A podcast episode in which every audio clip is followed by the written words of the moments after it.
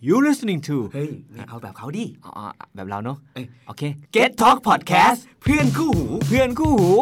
แบบนี้ดี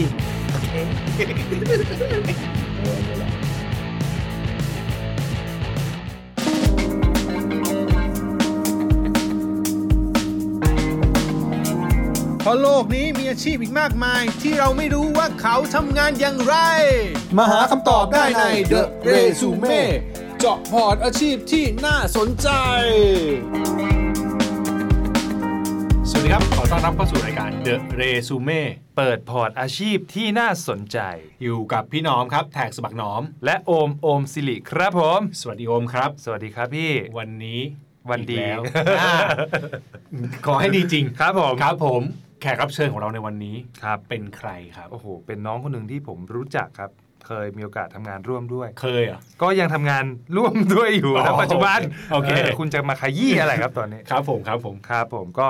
เป็นน้องเขาเรียกอะไรนะสายนักลงทุนน่าจะต้องรู้จักเขา คือถ้าคุณสนใจเรื่องการเงินการลงทุนคุณถูกรู้จัต้กองคนนี้แน่นอน ถูกต้อง ถ้าคุณสนใจเรื่อง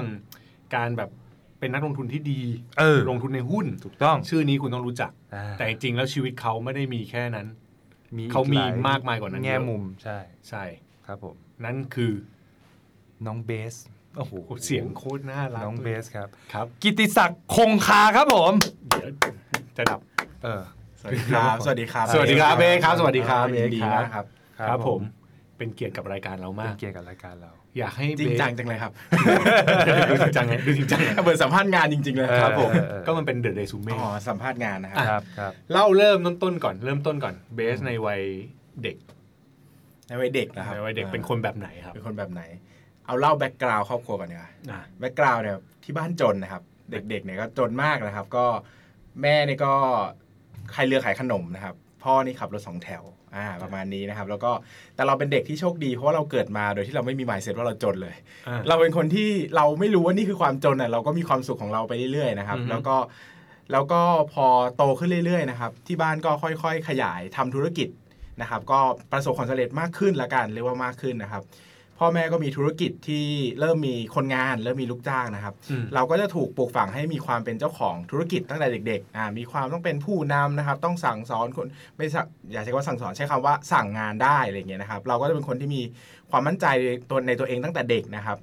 ประเด็นหนึ่งที่น่าสนใจมากในชีวิตผมนะครับที่หล่อหลอมผมถึงทุกวันนี้นะครับก็คือพ่อแม่เนี่ยไม่ค่อยมีเวลาให้นะครับ ช่วงพีคๆประมาณประถมมัธยมนะครับ จริงๆก็ไม่ได้ก็ก็ไม่ได้มีเวลาให้มาตลอดนะครับ ตั้งแต่เด็กๆก็จ้างเลี้ยงนะครับอืมนะเราก็ ต้องอยู่คนเดียวนะครับ ก็จะมีเพื่อนเป็นหนังสือนะครับ ก็เลยชอบอ่านหนังสือตั้งแต่เด็ก ๆ นะครับอืมจนโตมาแล้วนะครับ ธุรกิจเริ่มอยู่ตัวแล้วนะครับ แล้วก็เรียนจบพอดีนะครับ ดังนั้นเนี่ยชีวิตก็จะมีหลายเฉดมากเพราะว่าความสัมพันธ์ในครอบครัวก็จะเปลี่ยนไปเรื่อยตามเวลานะครับแสดตามงสภาว่าพเศรษฐกิจแสดงว่าตอนเด็กอะพ่อแม่ยังยังมีเวลาให้อยู่ไหมตอนที่ที่เมื่อกี้บอกจริงๆตอนเด็กๆเนี่ยไม่มีเวลาเลยนะครับ เพิ่งมามีตอนโตเด็กๆนี่คือ ตอนที่พ่อพ่อแม่แบบตอนที่บอกเมื่อกี้แม่แม่ขาย อ่า พ่ออะขับสองแถวอย่างเงี้ยใช่ครับ ก็ตรงนี้แม่เนี่ยนั่งนั่งรถไปคลอดผมอืมแล้วก็เอาเอาผมกลับมาที่บ้าน แล้วก็ไปขับรถไปร้านฝากเลี้ยงอะบ้านฝากเลี้ยงอืมแล้วก็เอาผมไปอืมทิ้งไว้แล้วเขาก็ขับรถไปทำงานต่อ เพราะว่าเขาไม่สามารถเขาไม่สามารถเลี้ยงลูกได้ มันเป็นอ่ามัมันเขาไม่มีเงินขนาดนั้นนะครับ ก็อ่าพอเริ่มมีเงินมากขึ้น ก็ได้อยู่ด้วยกันมากขึ้น แต่กว่าที่มันจะมีถึงจุดที่รู้สึกว่าเป็นมีเวลาเยอะจริงๆเนี่ยมันก็เรียนจบแล้วนะครับดังนั้นอืมช่วงชีวิตช่วงชีวิตมัธยมประถมอนุบาลนี่ก็ by myself นะครับค่อนข้างจะเรียนรู้โลกด้วยตัวเองเยอะ เพราะว่าจริง ๆ พ่อแม่จะยุ่งมากนะครับมีอืมต้องทำธุรกิจต้องขยายกิจการอะไรเงี้ยครับอืมอืมอืมแต่แล้วก็เราสนิทกับใครไหมแบบว่าในบ้านพี่หรือว่าสนิทกับเพื่อนหรือยังไงไหมไม่ครับ ก็จริงๆก็ไม่สนิทกับใครเลยนะชอบชอบอยู่คนเดียวชอบอ่านหนังสือมากซึ่งกว่าซึ่งซึ่ง happy กับการอยู่คนเดียวแบบนี้อยู่แล้วซึ่งด้วยแฮปปี้มากไม่มีปัญหาเลยเป็นเออเด็กที่เวลาดูละครแล้ว โอ้โห มีฉากพ่อแม่ต้องไปทำงานอ่ากลับดึกอะไรเงี้ยครับแล้วลูกแล้วลูกจะนั่งร้องไห้อยู่บ้านไม่มีปัญหาเลยครับ ดีใจ พ่อแม่ไม่อยู่จะได้ดู Power Ranger ได้เออพ่อแม่อยู่เดี๋ยวต้องรีบปิดไฟนอนอะไรเงี้ยแล้วไม่มีปัญหาไม่มีไม่มีแบบไม่มีปัญหาใด ๆ ไม่มีร้องไห้เสียใจไม่ได้เป็นเด็กมีปัญหาชอบอ่านหนังสือแล้วก็อยู่คนเดียวได้ครับอืมในวัยเด็กเนี่ยชอบอ่านอะไรครับหนังสือเล่มแรกที่ทำให้ชอบอ่านหนังสือมากๆนี่คือเพชรพระอุมานะครับเพชรพระอุมาเนี่ยก็เป็นนิยายทอดผจญภัยในป่าอ่าอ่า48 เล่มอะอ่าอ่าเป็นนิยายที่ยาวสุด ตอนนั้นอายุเท่าไหร่ 12 ครับ สิบสอง สิบสองเพชรพระอุมาว่ะ ยังเตะบอลพลาสติกอยู่เลย ไม่ไม่กูจะอ่านนี่ยี่สิบ ผมจะได้อ่านพอผมจะได้อ่านยี่สิบเออเออว่าบิวด้วยนะว่าบิวเอาแล้วเหรอว่าบิวว่าบิวว่าบิวเออมันเป็นหนังสือที่ถ้าเด็กอ่านจะไม่เข้าใจเพราะว่าเออฉากที่มันมีบัวบัวมากๆเนี่ยมันจะใช้คำภาษาอังกฤษบ้างหรือใช้คำเชิงในบ้างอะไรเงี้ยอ่าคำด่ากันจะใช้คำทับศัพท์ที่ translate มาแล้วอืมดังนั้นเราจะไม่สามารถเปิดดิกเออได้จะเขียนเป็นภาษาไทยต้องเป็นคนที่มีความรู้เรื่องคำหยาบอืมถึงจะรู้อะไรเงี้ยอืมมันจะค่อนข้างสกรีนอายุกลับไปอ่านแต่ละช่วงอายุเราก็จะรู้สึกไม่เหมือนกันอะไรเงี้ยครับอืม แต่ตอนนั้นสนุกมากแสดงว่าอ่านรวดเดียวอย่างนี้เลยปะสนุกใช่ใช่ใช่ชอบมากครับ แล้วก็อ่านซ้ำหลายรอบด้วย ตอนมัธยมต้นนี่ติดอยู่เรื่องเดียวเลยครับ ก็อ่านแค่พระอุมากับแฮร์รี่พอตเตอร์ฉะนั้นก็แฮร์รี่พอตเตอร์ดังอะไรเงี้ยครับแล้วแล้วไปเจอเพชรพระอุมาได้ไงก็มีเพื่อนในเพื่อนในห้องเอามาอ่านอะไรเงี้ยอืมเราก็เหมือนว่าน่าสนใจดีอะไรเงี้ยครับเราเป็นคนชอบอ่านหนังสือ แต่แบบว่าเด็ก ๆ เราก็ไม่ได้อ่านอะไรแบบจริงจังหมายถึงว่าเราก็อ่านนู่นอ่านการ์ตูนอ่านอะไรเงี้ยแต่พอเริ่มมาเป็นเพชรพระอุมาเนี่ยมันเป็นการเริ่มอ่านหนังสือจริงๆจังๆอะครับ เรารู้สึกว่าเอยอยากลองอ่านดูแล้วพออ่านเล่มแรกก็ติดเลยอืมติดแล้วก็ยาวเลยอะไรเงี้ยครับอืมประมาณนั้นครับ ยิงยาว พออ่านหนังสือ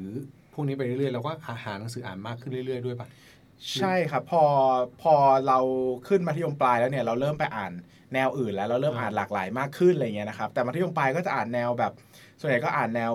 รักโรแมนติกเลย อย่างอดาวหรือไม่ก็สีบุรพาธรรมยันตีอะไรเงี้ยครับอืมแล้วพอเข้ามหาวิทยาลัยก็จะเปลี่ยนมาเป็นแนวพอเราเรียนสายการแพทย์ก็จะไปอ่านพวก textbook เยอะอืมอ่านอะไรที่มันเกี่ยวกับสายที่เราเรียนนะครับ จนเรียนจบมาอีกทีก็คือเปลี่ยนตัวเองอีกครั้งกลับไปอ่านสายที่เป็น non-fiction เพราะเราเป็นนักลงทุนเราก็กลับไปอ่านพวกสาย business สายบัญชี สาย Investment สาย Biography สายบันทึกเรื่องราวประสบการณ์อะไรอย่างเงี้ยครับอืมจนนั่นแหละจนเราเบื่อแบบไม่ใช่ไม่อยากใช้คำว่าเบื่อใช่ก็อิ่มตัวกันเป็นนักลงทุนเราก็กลับมาอ่านวรรณกรรมอีกครั้งแต่ว่าอ่านได้ทุกแนวเนอะใช้คำก็นี้อ่านได้ทุกแนวอืมไม่ไม่ค่อยมีปัญหากับแนวหนังสือเท่าไหร่อ่านได้หมดนะครับอ่านได้เรื่อยเล่าเล่าเล่ามาตอนนี้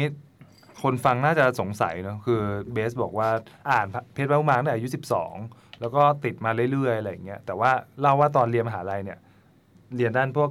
เภสัชการแพทย์อะไรอย่างเงี้ยๆครับเออทำไมไม่เขาเรียกว่าอะไรนะน่าจะมีมุมแบบ อยากเป็นนักเขียนเออออยากเป็นใช่บกอะไรอย่างเงี้ยทำไมเราคำถามเดียวกันอืมเออความฝันในตอนนั้นคืออยากเป็นนักเขียนด้วยปะ อยากเป็นนักเขียนด้วยตั้งอยากแต่ตอนที่อ่านหนังสือใช่ตั้งแต่อ่านพระอุมาเล่มแรกก็อยากเป็นนักเขียนเลยเออเรารู้สึกว่าเราอยากเรารู้สึกว่ามันเป็นเรื่องมหัศจรรย์มากที่จะสร้างโลกใบหนึ่งที่ทำให้คนอื่นเชื่ออืมมุดเข้าไปในหนังสือของเราแล้วก็เชื่อว่าโลกใบเนี้ยมันมีอยู่จริงก็คืออินไปกับเราอะไรเงี้ยครับอืมอยากเป็นตั้งแต่เดวันที่อ่านเพชรพระอุมาเลยอะไรเงี้ยครับแต่ก็จริง ๆ แล้วตอนเด็กๆเราก็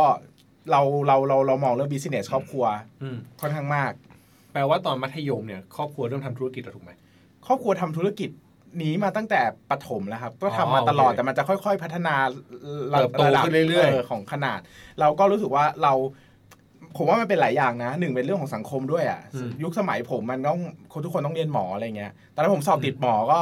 ต้องเดินแบบเดินพรมแดงที่โรงเรียนอะ เพื่อไปแบบเออรับรางวัลจากผออะไรเงี้ยคือมันเป็นค่านิยมด้วยตอนนั้น เราก็ไม่ได้เก่งกล้าพอที่จะแบบไปเลือกเรียนอะไรที่เราชอบขนาดนั้น หรือว่าอีกประเด็นหนึ่งก็ ครอบครัวก็ไม่เห็นด้วยด้วยอะไรเงี้ยแค่เป็นเภสัชก็ทะเลาะแย่แล้วอยากให้เป็นหมอมากอะไรเงี้ยอ๋อจริง ๆเขาอยากให้คุณเป็นหมอ ใช่สอบติดแล้วแล้วก็แล้วก็ผมไม่เรียนเพราะเออผมไม่อ๋อออยากเป็นหมอ ก็ไม่คุยกับที่บ้านเลยสามวัน ไม่คุยเลย ไม่คุยเลย ไม่คุยเลยแบบเจอหน้ากันก็ไม่คุยกันเดินสวนกันอะไรเงี้ยจนสามวันแล้วก็เขาคงเบื่อเองแล้วก็คุยด้วยอะไรเงี้ยครับเออแต่ก็เป็นเป็นปัญหาคือยุคนั้น ผมว่ามันไม่มีกระแสแบบให้ลูกเป็นอะไรก็ได้ที่อยากเป็นเหมือนยุคเนี้ยอืมยุคนั้นมันทุกคนต้องไปเรียนพิเศษ ตั้งแต่แปดโมงเช้าจนสี่ทุ่มแล้วก็อืมต้องสอบเข้าคณะเดียวกันอะไรเงี้ยครับอืมเพราะว่าเป็นยุคสมัยนั้นด้วยอะไรเงี้ยก็แปลว่าเขาอยากให้คุณเป็นหมอเพื่อมาสอบเอ้ยเพื่อมา support กิจการเขาไม่อยากเป็นหมอให้ผม support กิจการแต่ว่าเขาอยากเป็นหมอเขาอยากเพราะว่าเขาจะได้รู้สึกว่าลูกมีลูกเขาคือแบบ เชิดหน้าชูตา the ได้ best ละเพราะว่าอ่าตอนนั้นสมัยนั้นคือมันต้องเป็นหมอเท่านั้นนะถึงจะแบบการันตีอะไรเงี้ยแล้วทำไมถึงยอมไปสอบหมอทั้งๆที่จริงๆก็ไม่ได้อยากเป็นเราอยากรู้ว่าเรามีความสามารถพอไหมอ่าแล้วก็เราหัวไอ้ตอนที่เราไปสอบเนี่ยมันเป็นการสอบที่รอบที่ถึงแม้ว่าเราไม่เอาอะเขาก็จะมีเลื่อนตัวสำรองมาอืมแน่ๆมันไม่ใช่เราแอดมิชชั่นสุดท้ายอ่าดังนั้นเราก็เราแค่เราเราแค่อยากรู้ตัวเองว่าเราจะเป็นได้ไหมเพราะว่ามันครั้งเดียวในชีวิตอะคือถ้าไม่สอบวันนี้มันก็จะไม่มีโอกาสแล้วก็แค่ทำให้รู้ว่าทำได้ไหมแล้วก็ทำได้ก็คือจบอะไรเงี้ยครับอืม พูดเหมือนง่ายเลยนะพูดเหมือนง่ายเออไม่แต่ผมมีข้อมูลหนึ่งครับ คือเคยคุยกับเบสเนี่ยอืมเบสบอกว่าแต่ก่อนเนี่ยเขาไม่ใช่นักเรียนที่เรียนเก่งเลยนะอะเออก็กลับไปย้อนไปหน่อย ตอนที่เออตอนที่ไม่ใช่เด็กที่เรียนเก่งนี้ประมาณช่วงไหนมอต้นอะมมเนี่ยมันมีหลายอย่างในชีวิตผมนะจริง ๆ แล้วตอนมัธยมตอนประถมเนี่ยผมเป็นเด็กที่โดนบูลลี่หนักมากเลยนะคือผมอะเป็นเด็กที่มัธยมประถมอะอ่าเป็นคือเป็นบูลลี่คนยังไงที่ แบบยังไงอะโดนเพื่อนล้อโดนเพื่อนแกล้ง โดนเพื่อนแบบแบนบอยคอรดอะไรอย่างเงี้ยไม่มีใครครบผมเพราะเพราะว่าผมอะเป็นเด็กที่ถูกเลี้ยงมาให้มีความมั่นใจสูงมาก เพราะว่าต้องคิดสภาพเด็ก 8 ขวบที่สามารถ กล้าสั่งคน 30 ให้ทำงานให้ได้อะไรเงี้ยอ่าคือผมเลี้ยงมาแบบนั้นที่บ้านจะปลูกฝังว่าเราต้องเป็นเท่าแก่นะอะไรเงี้ยซึ่งผมก็จะแบบเราด้วยความที่มันมั่นใจในตัวเองมากเกินไปอะไรเงี้ยเวลาเราขึ้นมาเป็นหัวหน้าห้องอืมหัวหน้าทำนู่นนี่นั่นเราจะคอมมานด์เช่น สมมติว่าครูไม่อยู่ วันนี้ครูไม่เข้าครูเข้าแบบลืมสอนอะไรเงี้ย ทุกคนก็จะดีใจเฮ้ไม่ต้องเรียนแต่เราจะเป็นคนว่าเอ้ยไม่ได้ต้องเรียนเราก็จะเดินไปเรียกอาจารย์ ทุกคนก็จะเกลียดเรา เราก็รู้สึกว่าไม่เห็นเราเราทำอะไรเงี้ยแต่ตอนเด็กๆเราไม่รู้หรอกซึ่งเราก็โดนบูลลุ่งบูลลี่มาเยอะแยะอะไรเงี้ยครับอ่าฮะซึ่งมันก็มีผลต่อความรู้สึกเราด้วยเพราะว่าตอนนั้นเราจะไม่อยากไปโรงเรียนอะไรเงี้ยเราก็จะเฟลมากในการการเรียนอะไรเงี้ยครับเราไม่สนุกก็เป็นช่วงที่เรียนเรียนติด F ก็ติดศูนย์อะไรเงี้ยครับแล้วก็ช่วงมต้นจะเรียนแย่มากอะไรเงี้ยจนขึ้นมาม.ปลายมันก็เติบโตมากขึ้น ทุกคนสังคมมันก็โตไปด้วยการเรา มีเราปรับตัวเข้าหาสังคมได้มากขึ้น แล้วก็มีเพื่อนมีอะไรเงี้ย environment มันดีขึ้นด้วยอะไรเงี้ยครับเราก็เลยเอ้ยอยากลองกลับมาตั้งใจเรียนหนังสือดูเพราะว่ามันก็ครั้งเดียวในชีวิตอะการตอนนั้น admission เป็นเรื่องใหญ่อะไรเงี้ยครับอืมแล้วมีมีมีเทคนิคไหมคือฟังฟังแล้วแบบจากเด็กที่เรียนไม่เก่งมีเทคนิคไงที่ turn ตัวเองให้แบบว่า โอ้โห สอบเข้าแพทย์ได้ไม่ไม่ไม่ผมผมขอแจ้งหนึ่งก่อนเออผมผมนึกประเด็นได้ผมผมสงสัยตอนที่คุณบอกคุณชอบอ่านเพจพระอุมาเออที่คุณเห็นเพื่อนเอามาอ่านน่ะตอนนั้นคุณยังโดนบูลลี่อยู่ปะโดนครับ แล้วแล้วแล้วคุณเห็นเขาแค่หยิบมาแล้วคุณก็แบบเฮ้ยหนังสือเล่มนี้อะไรแล้ว ฉันก็ไปหามาอ่านดู ก็คือก็โดนคือผมคือเพื่อนก็ไม่สนิทอะหมายถึงว่าก็ยืมมันดูเขาก็ให้ดูอะไรเงี้ยอ๋อเราก็ไปเปิดเปิดดูแล้วก็ไปหาในห้องสมุดอะไรประมาณนั้นแต่มันก็ไม่ได้มีทุกเล่มมีแค่สองสามเล่มแรกอะไรเลยครับเออเออเออแต่ก็ แต่ก็ตั้งแต่ตอนนั้นแหละ เราก็เลยชอบอ่านหนังสือชอบอยู่คนเดียวเลยครับ แต่เพราะบูลลี่ด้วยปะที่ที่บอกว่าโดนบูลลี่เลยทำรู้สึกว่าการอยู่คนเดียวมัน happy กว่าด้วยมั้ยอันนี้อันนี้อันนี้อันนี้เสริมเข้าไปอีกปะใช่ใช่ครับ คือไม่ได้กิอันนี้ทั้งตั้งมีทั้งประเด็นนี่คือที่เมื่อกี้บอกเลยตั้งแต่ที่บ้านไม่มีเวลาใช่เราก็ครับรู้สึกว่าอยู่คนเดียว happy แล้วใช่ครับแต่ยิ่งมองมาเจอสังคมที่เป็นสังคมเพื่อนเพื่อนแม่งเสือกแบบบูลลี่กูอีกวุ่นวายใช่กูจังให้ใช่กูอยู่คนเดียวแม่งก็ happy ดีใช่ครับหนังสือมันก็เลยตอบโจทย์ใช่ครับ อะ แต่คือตอนนั้นมันไม่ได้เป็นแบบโอ้โหมันไม่ได้เป็นเด็กที่เศร้าขนาดนั้นอ่านะเข้าใจเข้าใจแต่เราว่าเด็กที่แบบเอออยู่คนเดียวดีกว่าม่แต่อะไรคุณเงี้ยก็อาจจะ strong ป่ะใช้คำนี้ป่ะคือเป็นก็เขาก็เป็นเด็ก command ด้วยป่ะก็ใช่ใช่ก็เป็นเด็กที่แบบเออก็อยู่ได้อะแต่หมายถึงว่าพอ environment มันไม่ดี เราก็ไม่รู้จะเรียนไปทำไมอะเราก็แบบเอออืมเฉยๆอะเบื่อเบื่อๆอะไรก็เงี้ยช่างแม่งอะไรเออเงี้ยประมาณนั้นประมาณนั้นแล้วก็เลยแต่มีจุดที่พอกลับเข้ามาสู่สังคมแล้วรู้สึกว่ามันโอเคใช่โอเคก็ก็เลยอยากเรียน ตอนนั้นใช้วิธีง่ายๆเลยก็คือผมเป็นคนที่ชอบใช้ passion นำทุกอย่างในชีวิตหมายว่าถ้าเราอยากเรียนเราจะต้องมี passion กับมันก่อนเนี่ยผมก็ไปทำตัวทำตัวเองให้ให้ให้ให้ให้รักการเรียนหนังสือให้ได้ ก็ไปแบบเหมือนว่าเปลี่ยนวิธีคิดใหม่อะไรเงี้ยทำตัวสนใจเรื่องที่เราเรียนไปนั่งทำการบ้านหรือไปนั่งพยายามพิสูจน์ตัวเองตั้งเป้าหมายอะไรเงี้ยครับเช่นแบบ เรียนชีวะก็พยายามจะรู้ให้มากกว่าที่หนังสือบอก พยายามจะเรียนรู้พยายามจะเข้าใจมันมันที่แบบเป็นอะไรที่รู้สึกว่ามันเป็นความตื่นเต้นว่าหน้าต่อไปจะพูดถึงเรื่องอะไรนะอะไรอย่างเงี้ยครับ เออ ใช้วิธีการคิดแบบนั้น ซึ่งกูไม่มี แบบนี้เลย กูไม่มีแบบนี้เลยเราเป็นคนในคุณเป็นห้องแบบเราเป็นคนในห้องที่พออาจารย์ไม่มาแล้วจะปรบมือจริงๆถ้าอยู่ด้วยกันเราคงไปบอกว่าไม่เรียกทำไมเราคงเป็นคนแบบนั้นแหละแต่ก็หรือว่าชีวะที่เราเรียนเอาเท่าที่อาจารย์บอกได้ไหมเออคือบอกกูเลยว่าออกสอบแค่ไหน แต่มันอย่างนี้คือคุณก็ต้องแบบสร้างแรงบันดาลใจให้ตัวเองตลอดว่าแบบไม่ไม่ใช่เขาอย่าใช้คำว่าแรงบันดาลใจ ใช้ว่าแบบคุณมี passion ในการอยากรู้เออใช่เพราะว่าสำหรับผมการเรื่องวิชาการมันไม่ได้มันไม่ได้แย่ขนาดนั้นอะอืมผมก็สนุกหมายถึงว่า ถ้าวันนี้ต้องทำโจทย์ชีวะร้อยข้อกับอ่านการ์ตูนเนี่ยความสนุกสำหรับผมเท่ากันนะ ดังนั้นคือผมไม่มีปัญหาเลย เพราะว่าบางวันผมก็ไม่อยากดูทีวีเพื่อที่จะมานั่งอ่านหนังสือเนี่ยสำหรับผมคือไม่คือผมไม่ได้สำหรับผมมันไม่ได้แตกต่างนะผมจะไม่ได้ suffer กับเรื่องการศึกษามากขนาดนั้นผมก็รู้สึกเออมันก็สนุกดีเนี่ยผมก็ทำให้ทำใจให้สนุกกับมันได้อะไรอย่างเงี้ยครับเหมือนกับเป็น mission หนึ่งหรือว่าก็เหมือนกับ mission แล้วรู้สึกว่าถ้าเราทำแล้วมันก็ท้าทายดีนะอืมได้เกรดที่ดีได้ไปตัวแทนโรงเรียนไปแข่งที่นู่นที่นี่ สอบติดที่ดีมีคนยอมรับอะมันก็เหมือนได้พิสูจน์ตัวเองอะไรเงี้ยครับแต่มันไม่ได้เกี่ยวกับการที่เราดีขึ้นแล้วมีคนยอมรับเราใช่ไหม หมายว่ามันมันเกี่ยวกับเรื่องประเด็นที่เราเคยเป็นเออรู้สึกว่าฉันโดนเมื่อก่อนฉันโดนอย่างนี้พอฉันเก่งแล้วพวกแกยอมรับฉันฉันเก่งก็ได้อะไรเงี้ยมีปะผมแค่ว่าอยากผมไม่ได้รู้สนใจคนอื่นขนาดนั้นเออนะเออผมแค่รู้สึกว่าเป็นความภูมิใจในตัวเองมากกว่าเออออะไรเงี้ยแต่แบบว่าผมไม่ได้โฟกัส ประเด็นการยอมรับจากคนอื่นก็ด้วยเอะขนด้วยความนั้นที่เราไม่ได้ care อยู่แล้วใช้เออคำนี้เราไม่ได้ล้วนะ care ขนาดนั้นนะเออเออเรารู้สึกว่าฉะนั้นเออเราก็อยู่สิ่งที่ได้จะทำได้คือเหมือนเป็น challenge ชีวิตว่าแบบเออเฮ้ยกูก็เก่งขึ้นไปได้เรื่อยๆกูก็ up ขึ้นไปเรื่อยๆถูกเราปะแค่รู้สึกว่าเราทำมันนี้สำเร็จแล้วเรามีความสุขกับตัวเอง เรารู้สึกว่าเรามีคุณค่ามากขึ้นมากกว่าอืมรู้สึกว่าเราเราเป็นคนที่ดีขึ้นอะไรเงี้ยครับ ครับอืมมีไหมไม่ทีนี้จะพูดถึงความเก่งอันนี้ยามความเก่งก็คือแบบจากที่เด็กเรียนครับไม่ไม่เก่งเลยอะเคยสอบถ้าเทียบอันดับสอบอะก็คือเคยสอบแย่ที่สุดเท่าไหร่แล้ว มาได้อันดับหนึ่งภายในระยะเวลาใช้เวลาเท่าไหร่ใช้เวลาเท่าไหร่ปีไหนอะไรก็สักมสามเนี่ยก็ยังยังยังยังยังแย่อยู่เลยอืมขึ้นมามขึ้นมามปลายเนี่ยคือดีค่อยๆ turn ขึ้นเรื่อยๆจากเด็กตอนมสี่อยู่ห้องสองอะไรเงี้ยก็จากเกรดสองจุดห้าสามอืมสองปลายๆอย่างเงี้ยก็ค่อยๆ turn point จนน่าก็จบด้วย 4.00 อันดับหนึ่งของโรงเรียนอะไรเงี้ยครับโอเคประมาณนั้น จิตใจทำด้วยอะไรวะเออมีแต่กูเนี่ย turn จากสี่จุดศูนย์เป็นสองกว่าเขามีแต่วิวัฒนาการแบบนั้นเราต้อง turn แบบนี้สิเออเฮ้ยแต่แต่แต่ว่ารู้สึกตอนนั้นที่ในวันที่ได้4.0มองย้อนกลับไปรู้สึกแบบภูมิใจรู้สึกอะไรมั้งหรือว่าแบบ ก็แค่เป็น mission mission ที่ฉันก้าวก้าวก้าวก้าวก้าวไป ผมว่าผมภูมิใจนะอ่าผมว่าผมว่าทุกคนจะมี Hall of Fame ในในใจของตัวเองหมายถึงว่า เราวันที่เราไม่โอเคกับชีวิต หรือเรารู้สึกว่าเราเหนื่อยหรือเราไปต่อไม่ไหวเราจะกลับไปนั่งมองดูว่าที่ผ่านมาเราทำอะไรสำเร็จไว้บ้างอืมเราจะมี Hall of Fame เฮ้ยเราจบมปลายอันดับหนึ่งของโรงเรียนนะอืมเราจบมาเราจบมหาลัยก็อันดับหนึ่งของมหาลัยนะอะไรของของคณะนะอะไรเงี้ยตอนนั้นเราทำกิจกรรมอะไรบ้าง เราทำอะไรประสบความสำเร็จบ้างของพวกนี้มันจำเป็นมากเลยนะเกียรติยศอันดับหนึ่งเหรียญทองเนี่ยมันไม่ได้ใช้ในชีวิตเลย แต่มันจำเป็นต้องต้องหยิบขึ้นมาเยียวยาในวันที่เราแย่จริงๆอะผมผมจะตั้งของพวกนี้ไว้ในหอเฟมว่าชีวิตทำอะไรสำเร็จมาบ้าง แล้วก็มันจะต้องมีวันที่เราเปิดเข้าไปใช้ แล้วก็เรียกแวลูเรียกคุณค่าของชีวิตตัวเองกลับมาอะไรเงี้ยครับครับ คุณมีไหมตู้อะตู้เอาไว้เปิดแบบในวันที่คุณแบบ เหนื่อยไม่มีอะฮะมีแต่ตู้เก็บหนังสือเอาเหรอเออผมเต็มที่ก็ตู้มีข้าวลูกแอบมีลูกมีลูกเหนื่อยก็มองหน้าลูกต้องหาค่าเทอมเป็นลูกภาระภาระเยอะเออภาระภาระเออมีมีแต่หันไปเป็นเป็นฮอออฟภาระเออไม่แต่เป็นแนวคิดที่น่าสนใจนะเฮ้ยดีดีเออแต่ผมสนสนใจต่ออีกนิดนึงนะ อันนี้อันนี้กลับมาเรื่องเมื่อกี้ต่อขออีกนิดนึงอืมหมอไม่เรียนครับแล้วทำไมเลือกเภสัชนะที่บ้านเป็นโรงงานยาครับอืมอ่าแล้วเราก็รู้สึกว่าเรา เรารีเสิร์ชชีวิตหมอมาเยอะอะเรารู้ว่าจบไปมันไม่ได้ทำธุรกิจหรอก เพราะว่าหมอกับธุรกิจเนี่ยคือคนละเรื่อง ถ้าจบหมอแล้วคิดจะไปทำธุรกิจก็คือต้องทิ้งหมอไปหมดเลยอะไรเงี้ยอืมแต่เภสัชเนี่ยมันยังได้ใช้ความรู้ในเชิงการผลิตที่เภสัชต้องเรียนด้วยอะไรเงี้ยแล้วมันก็เรียนไม่ได้หนักมาก ฝึกงานไม่เยอะเลยเราคิดว่าเราเรียนจบมาเราก็มีเวลาทำธุรกิจจริงๆอะไรเงี้ยครับ แล้วเราก็รู้สึกว่าเราเราชอบอะไรที่เราไม่ได้ชอบปฏิบัติขนาดนั้นอะไม่คือคือเราไม่ชอบออนฟิลไม่ชอบผ่าตัดอะไรเงี้ยเราชอบแบบนั่งดูยาจ่ายยาวิเคราะห์ยามากกว่าผมว่ามันแมทช์กับชีวิตด้วยอะไรเงี้ยครับระหว่างนั้นความความรู้สึกความฝันอยากเป็นนักเขียนยังอยู่ในใจอยู่ทุกวัมานไหตลอดตั้งแต่ 12 ยัน 29เนี่ยไม่เคยหายไปเลย เป็นความฝันที่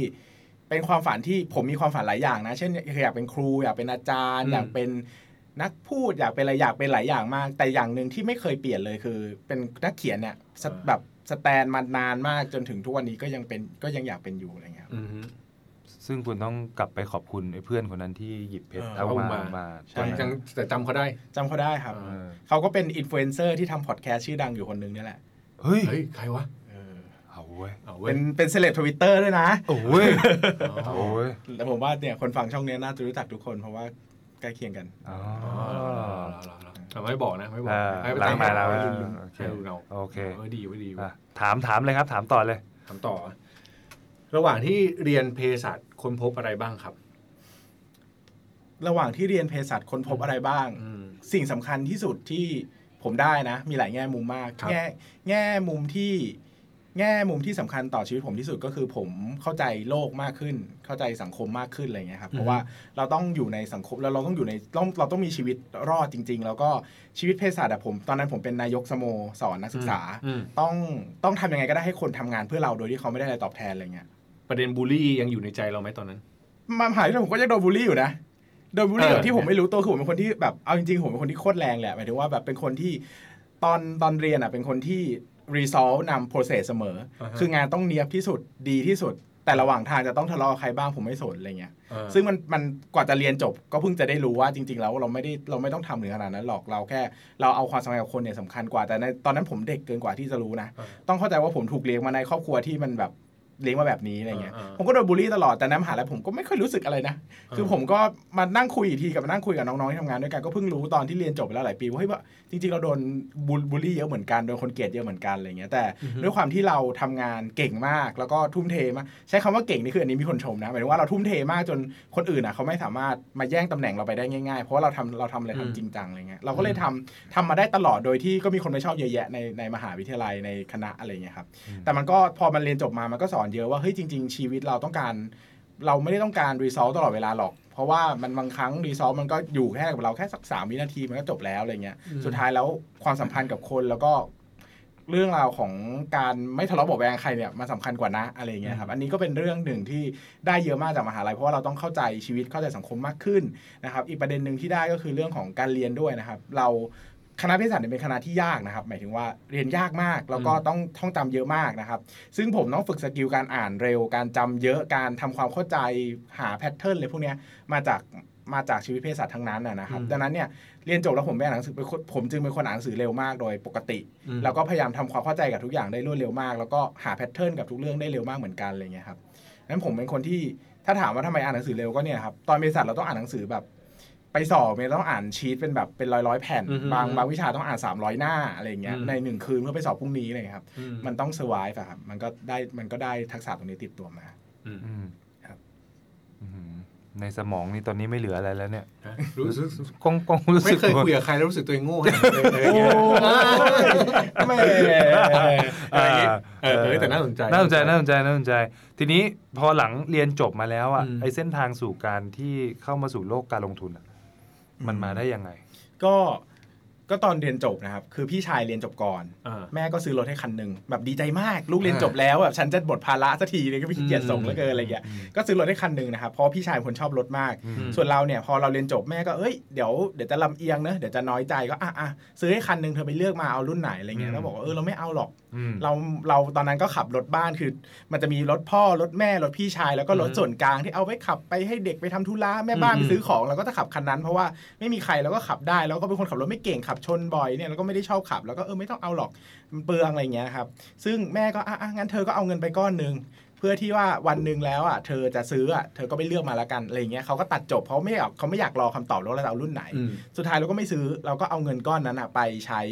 ไปไปเริ่มต้นก็ฝากประจำอะไรเงี้ยแล้วก็อืมไปซื้อสลากออมสินจุดเปลี่ยนสำคัญอีกอย่างหนึ่งก็คือเราอะไปซื้อสลากออมสินแล้วมันถูกถูกเยอะมากประมาณ 20%อะ ซึ่งโอ้โห เราอยากได้เงินอย่างนี้อีกมันแบบเป็นความรู้สึกดีมาก แต่กลายเป็นว่า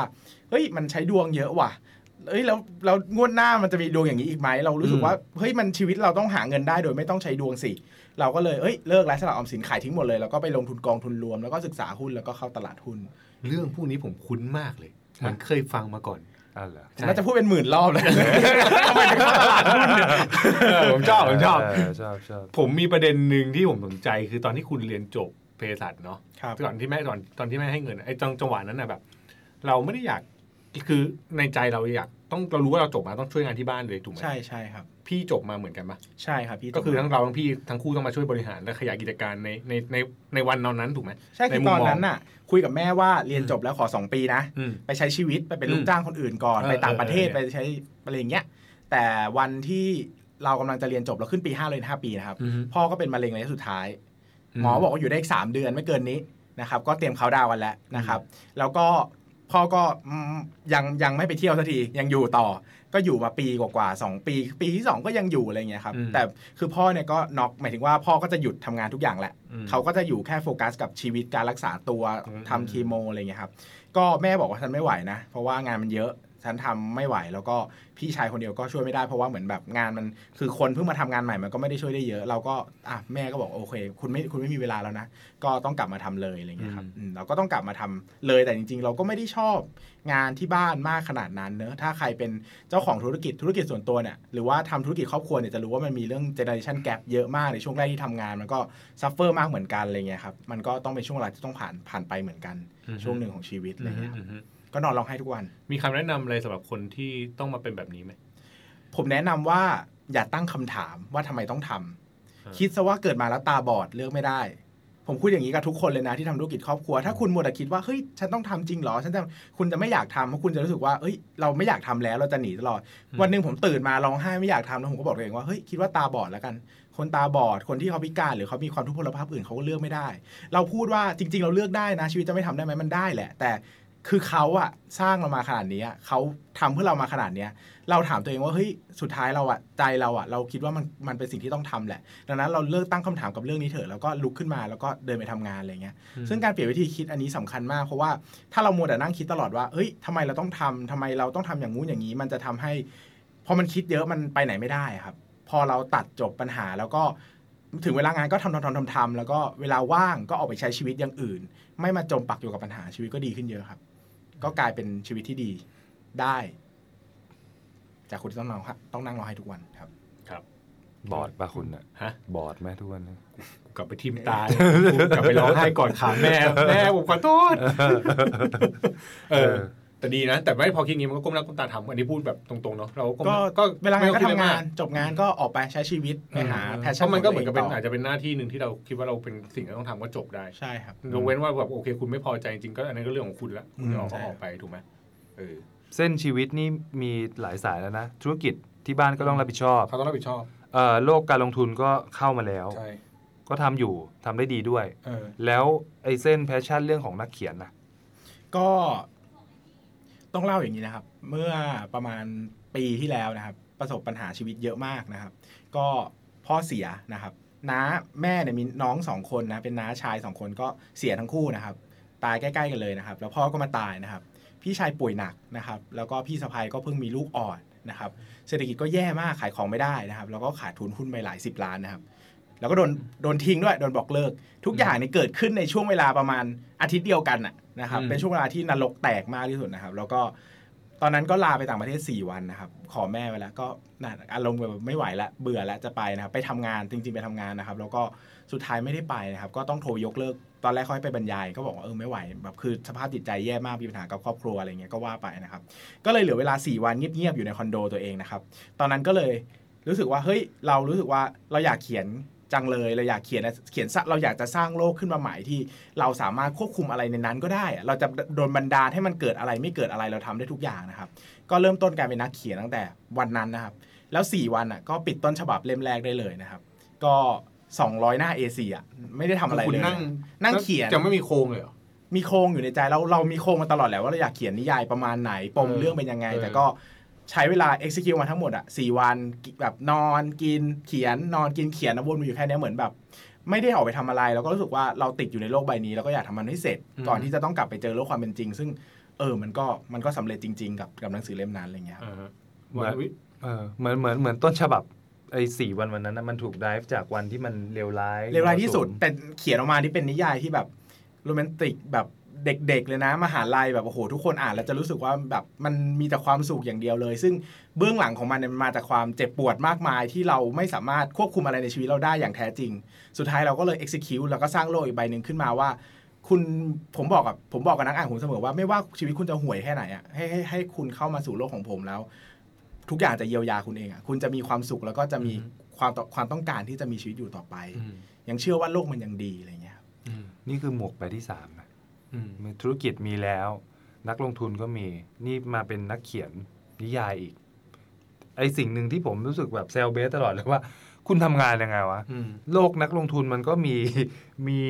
เอ่อเขาเรียกว่านะโลจิกอะไรบางอย่างใช่ที่ใช่ตัวต้องใช้ครับโลกนิยายก็ต้องใช้ซีกสมองอีกซีกหนึ่งที่มันอืมใช้จินตนาการใช้อะไรอย่างเงี้ย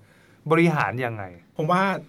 ผมว่าสิ่งสำคัญของการทำอะไรหลาย ๆ อย่างที่แต่ละอย่างมันมีความแตกต่าง ซึ่งกันและกันเนี่ยอืมผมว่าสติ สำคัญสุดอืมเรามาคือทักษะในการทำงานนั้นๆนะครับยกตัวอย่างให้เห็นภาพเนี่ยคือผมเนี่ย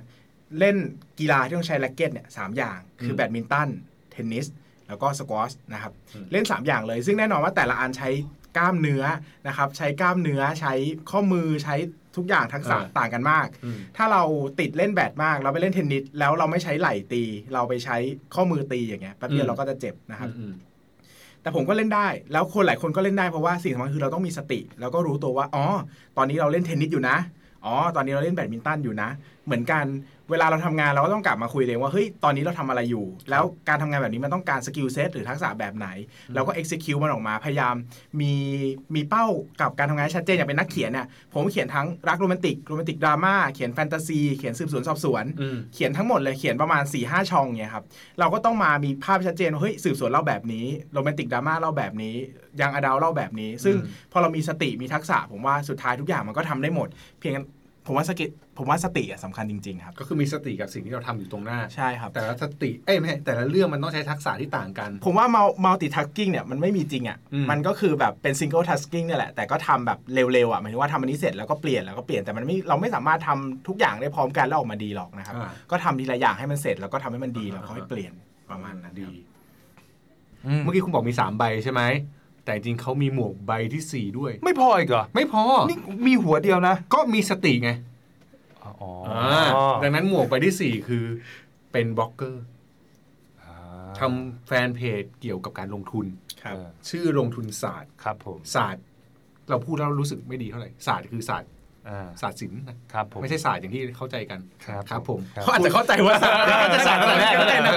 ไม่ได้เข้าใจขว่ายี้ทำไมเออนั่นแหละเออครับ อันนี้ก็เป็นอีก หมวกหนึ่งเนาะใช่ครับเรียกได้ไหมเรียกว่าเป็นอีกหมวกหนึ่งก็เป็นอีกหมวกหนึ่งผมมีหลักๆนะชีวิตมี 5 อย่างหนึ่งคืออมธุรกิจครอบครัวอ่าสองคือนักลงทุนอืมสามคือบล็อกเกอร์สี่คือนักเขียนห้าคือชีวิตส่วนตัว แค่นี้เองแล้วก็ตั้งใจว่าจะไม่มีเพิ่มแล้วอืมเพราะว่ามีเพิ่มไม่ไม่น่าจะรอดแล้ว เอาแค่ห้าอย่างนี้ให้รอดดีกว่า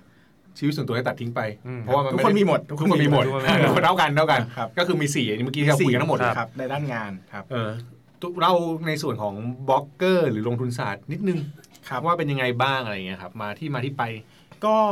เริ่มต้นประเด็นหลัก ๆ ที่ในการที่เราเริ่มต้นเนี่ยก็คือว่าเราเรียนจบสายการแพทย์มาอืมซึ่งเพื่อนเราเนี่ยไม่มีใครลงทุนหรอกนะครับ ทุกคนเรียนแพทย์มาเรียนสายเนี้ยมาจะเหมือนกันก็คือเวลาทำงานได้เงินเดือนเยอะอะมันไม่ได้จำเป็นจะต้องลงทุนอะไม่คุณไม่จำเป็นต้องหาความมั่งคั่งเยอะคุณก็แค่เก็บเก็บใช้ใช้คุณก็มีเกษียณสบายแล้วมีเงินอ่า เป็น 10 ล้านได้ง่าย ๆสำหรับคนที่ทำงานแล้วเก็บเงินเป็นนะครับดังนั้นเนี่ยก็ไม่มีเพื่อนเลยในลงทุนนะอ่านหุ้นวิเคราะห์หุ้นอยู่คนเดียวแล้วมันเหงามากนะครับเพราะว่าไม่รู้จะคุยกับใครวันนี้หุ้นขึ้นวันนี้หุ้นตกวันนี้ชอบหุ้นตัวนี้จังคุยกับใครดีนะครับแต่ก่อนก็ใช้แก้ปัญหาโดยตั้ง status เฟซบุ๊กแล้วก็แบบดักขุดหาเหยื่อว่าใครจะมาคุยกับเราอืมก็ไม่มีนะครับ สุดท้ายก็อะทำเพจดีกว่า เพราะว่าเออมันน่าก็น่าจะมีคนที่คุยกับเราเป็นภาษาเดียวกัน ก็เลยมาทำเพจแล้วก็ตั้งเป้าหมายแค่ว่า หาเพื่อนคุย แล้วก็ทำ content นู่นนี่นั่นว่าคนมาคุยเราก็รีบไปคุยกับเขาอืมเราอยากเราอยากคุยเรื่องอะไรก็ตั้งประเด็นขึ้นมาอะไรเงี้ยแต่หลังๆมันก็ค่อยๆ โตขึ้นไปเรื่อยๆนะครับเราก็เปลี่ยนรูปเปลี่ยนบทบาทของเรามากขึ้นนะครับ เราก็ปรับปรับตัวมาเป็นการบอกเล่าข้อมูลเรื่องราว ให้ประโยชน์กับคนฟังคนอ่านมากขึ้นนะครับ หลังๆ เราก็ไม่ค่อยได้คุยเยอะแล้วนะครับ เพราะว่าหลังๆ เราก็อิ่มตัวกับการลงทุนมากมันไม่ค่อยตื่นเต้นเราใจเหมือนแต่ก่อนนะครับ แต่ก็เป็นจุดเริ่มต้นที่ถือว่าก็มาได้ไกลเหมือนกัน แต่ก็เปลี่ยนจากวันนั้นจนถึงวันนี้ก็เปลี่ยนไปเยอะแล้วเหมือนกันครับอืม เพราะฉะนั้นสี่หมวกที่ใช้ทั้งหมดเนี่ยก็คือมันก็เป็นหมวกที่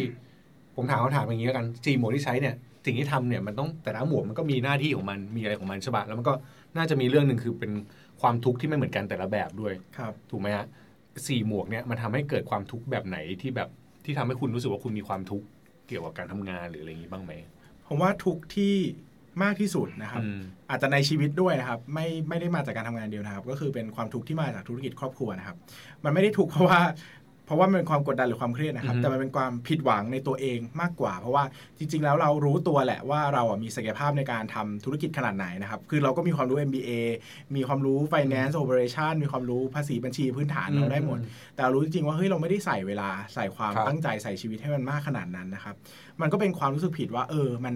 สุดท้ายแล้วเราก็กลับมาถามตัวเองว่าเรากำลังพลาดอะไรไปหรือเปล่ากับการ มันเป็นค่ามันเป็นต้นทุนเสียโอกาสเนอะคือเราเลือกที่จะมีชีวิตนักเขียนมีชีวิตบล็อกเกอร์มีชีวิตนักลงทุน แต่มันก็แลกมาด้วยเวลาที่หายไปในการที่จะไปทำธุรกิจครอบครัวให้มันดีกว่านี้นะครับสุดท้ายแล้วมันก็เป็นเพนหรือความเจ็บปวดที่เกิดจากการตัดสินใจของเราเองนั่นแหละนะครับแล้วก็น่าจะเป็นความเจ็บปวดที่